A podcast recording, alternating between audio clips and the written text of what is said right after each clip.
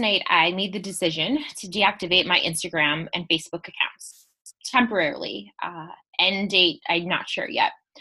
I've known for a while that I use social media the same way that I used to use junk food. When I'm stressed, I turn to scrolling on social media. When my husband and I get in a fight, I turn to scrolling on social media. When I'm lonely, I turn to scrolling on social media. And seven years ago, I could have replaced the second half of that sentence with I'm stressed, I stop at McDonald's for french fries. Health is more than just the food that we eat. It's more than what our bodies look like, it is more than the number on the scale. Um, it's more than just organic foods. Health is really about so many things besides just food. And, you know, seven years ago, before I started Whole 30, before I started 21 Day Fix, when I was using food as a drug, when I was stress eating, um, using food to numb everything that was happening in life, it was visible. I had gained weight, my body hurt. Um, but when I use social media as a drug to deal with things happening in life, no one can really see, or it's normal. Like we're all on our phones constantly. It's completely normal to be scrolling um, even when someone's talking to you to just be scrolling that's normal i see it all the time and people might even think that's w- that what's going on in my life is really great because that's what a highlight reel does we post our best right and it's not to say that things aren't going great in my life my life is fine i'm nowhere near the stress levels i was at years ago um, i have a, a wonderful husband i have a safe home my life is fine but I know that my usage of social media is not what I want it to be. Last week was kind of crazy in the social media world. There was a live stream of an attack in New Zealand, 1.5 million shares of this video on Facebook. The Facebook and Instagram blackouts that sent people to Twitter to see what was up. I mean, we use social media constantly and we know it, but we still do it the same way I knew that my use of food wasn't healthy seven years ago, I still did it, right? It, it's not a matter of willpower or a matter of intelligence. Social media and junk food are engineered to be addictive. And influencers on social media platforms do the best that they can to keep you coming back for more to keep you clicking, to keep you, you know, voting in polls, to keep you engaged with the content. And that's something that I've been noticing is that my usage of social media affects how other people use social media. When I was a teacher in Chicago public schools, I often used strategies to get my students' attention that looking back, I know was not the best for their long term well being. I used behavior stoplights uh, drill sergeant directions to stand in line, a perfectionist mindset, literally called 100% uh, by the book, The Training Teach Like a Champion. These weren't things that were in my students' best interest, but they were in my best interest to get them to comply so that I could teach. When I look at my usage of social media to get potential clients' attention, you know, it's not the world that I want to be a part of anymore.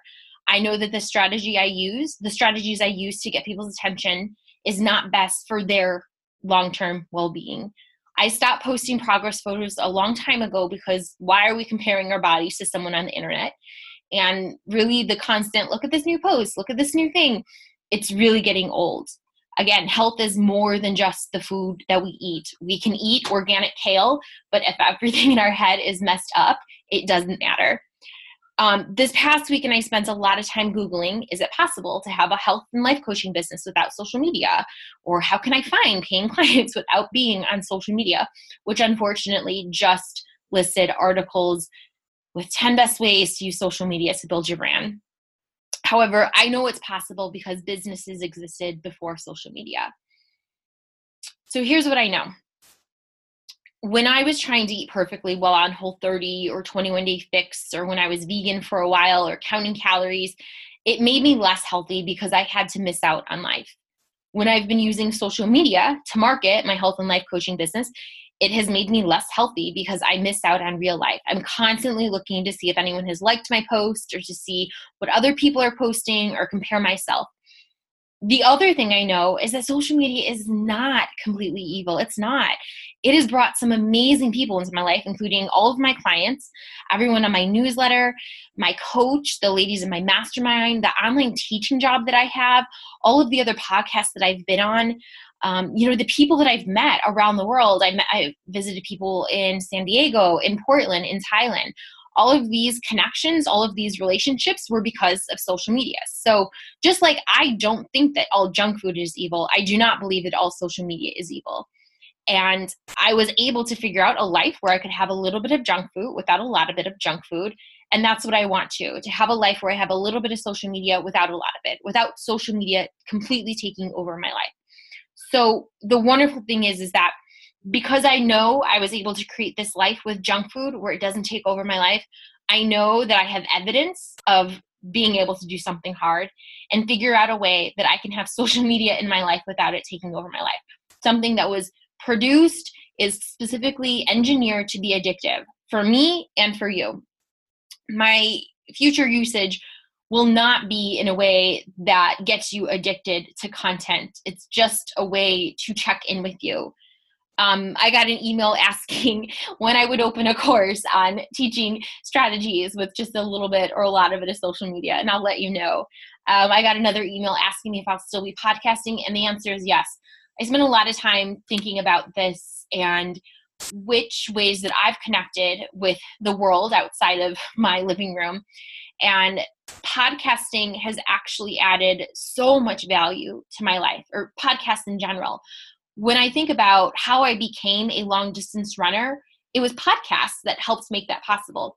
While Facebook and Instagram are all about instant gratification, about scrolling constantly, there's no end to the content that you can receive. Um, there's the likes and the hearts and the comments, and you know it's it's very short, very short uh, lived excitement, right? New post, new post. I remember in high school, my uh, English teacher called us the MTV de- generation, that our attention spans were the span of three minutes because that's what a music video was. So that's kind of the role that Instagram and Facebook has played in my life.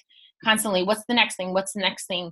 Whereas podcasts has helped me increase my attention span. I would not have been able to run any of the marathons that I ran without podcasts. I listened to Serial. I listened to Serial actually twice while I was running, uh, while I was training, completely all the way through. Um, it actually deepened my understanding because I, I went back and I like listened to it again. So for anyone that's a teacher and you uh, make your students reread a story, yeah, like I had that um, that deeper knowledge by re-listening to Serial. And then when I think about This American Life, like I love that podcast. Uh, I get so excited when there's a new episode. It's you know anytime we're on a road trip I, I, download episodes for us to listen to. So i will continue on with podcasting because i do think that it's something that adds to people's lives and doesn't distract. Um, usually we listen to a podcast while we're cleaning or driving or doing laundry right?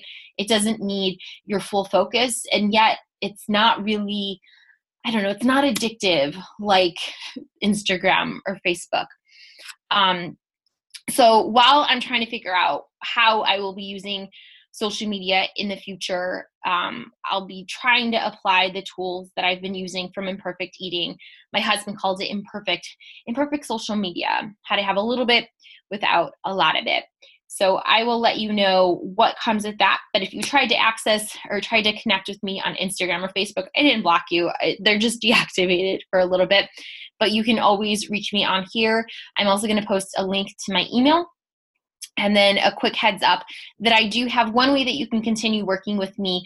Um, it's not as much of a financial cost as previous versions. Um, if, if working one on one is not something that you can invest in right now, I have my upcoming four week ending nighttime eating course. This is going to be different than the last one, more live action. I think that that's the thing I've realized is that social media is a way to connect us but then that human touch that live interaction is what it brings um, and that's kind of what i want to have more of in my coaching business is building relationships and having that interaction and getting to be a small part in someone's life, um, empowering them. So, this four week course, it is uh, you will receive four videos, training videos, teaching you the tools that I use to end nighttime binge eating and then there will be live q&a so that we can transform your mindset and not just your meals around the food that you're eating and then auditing what's happening with your meals and your mindset so that you can course correct um, as you go. I will put more details in the links the show notes. Um, hope to see you guys soon. Take care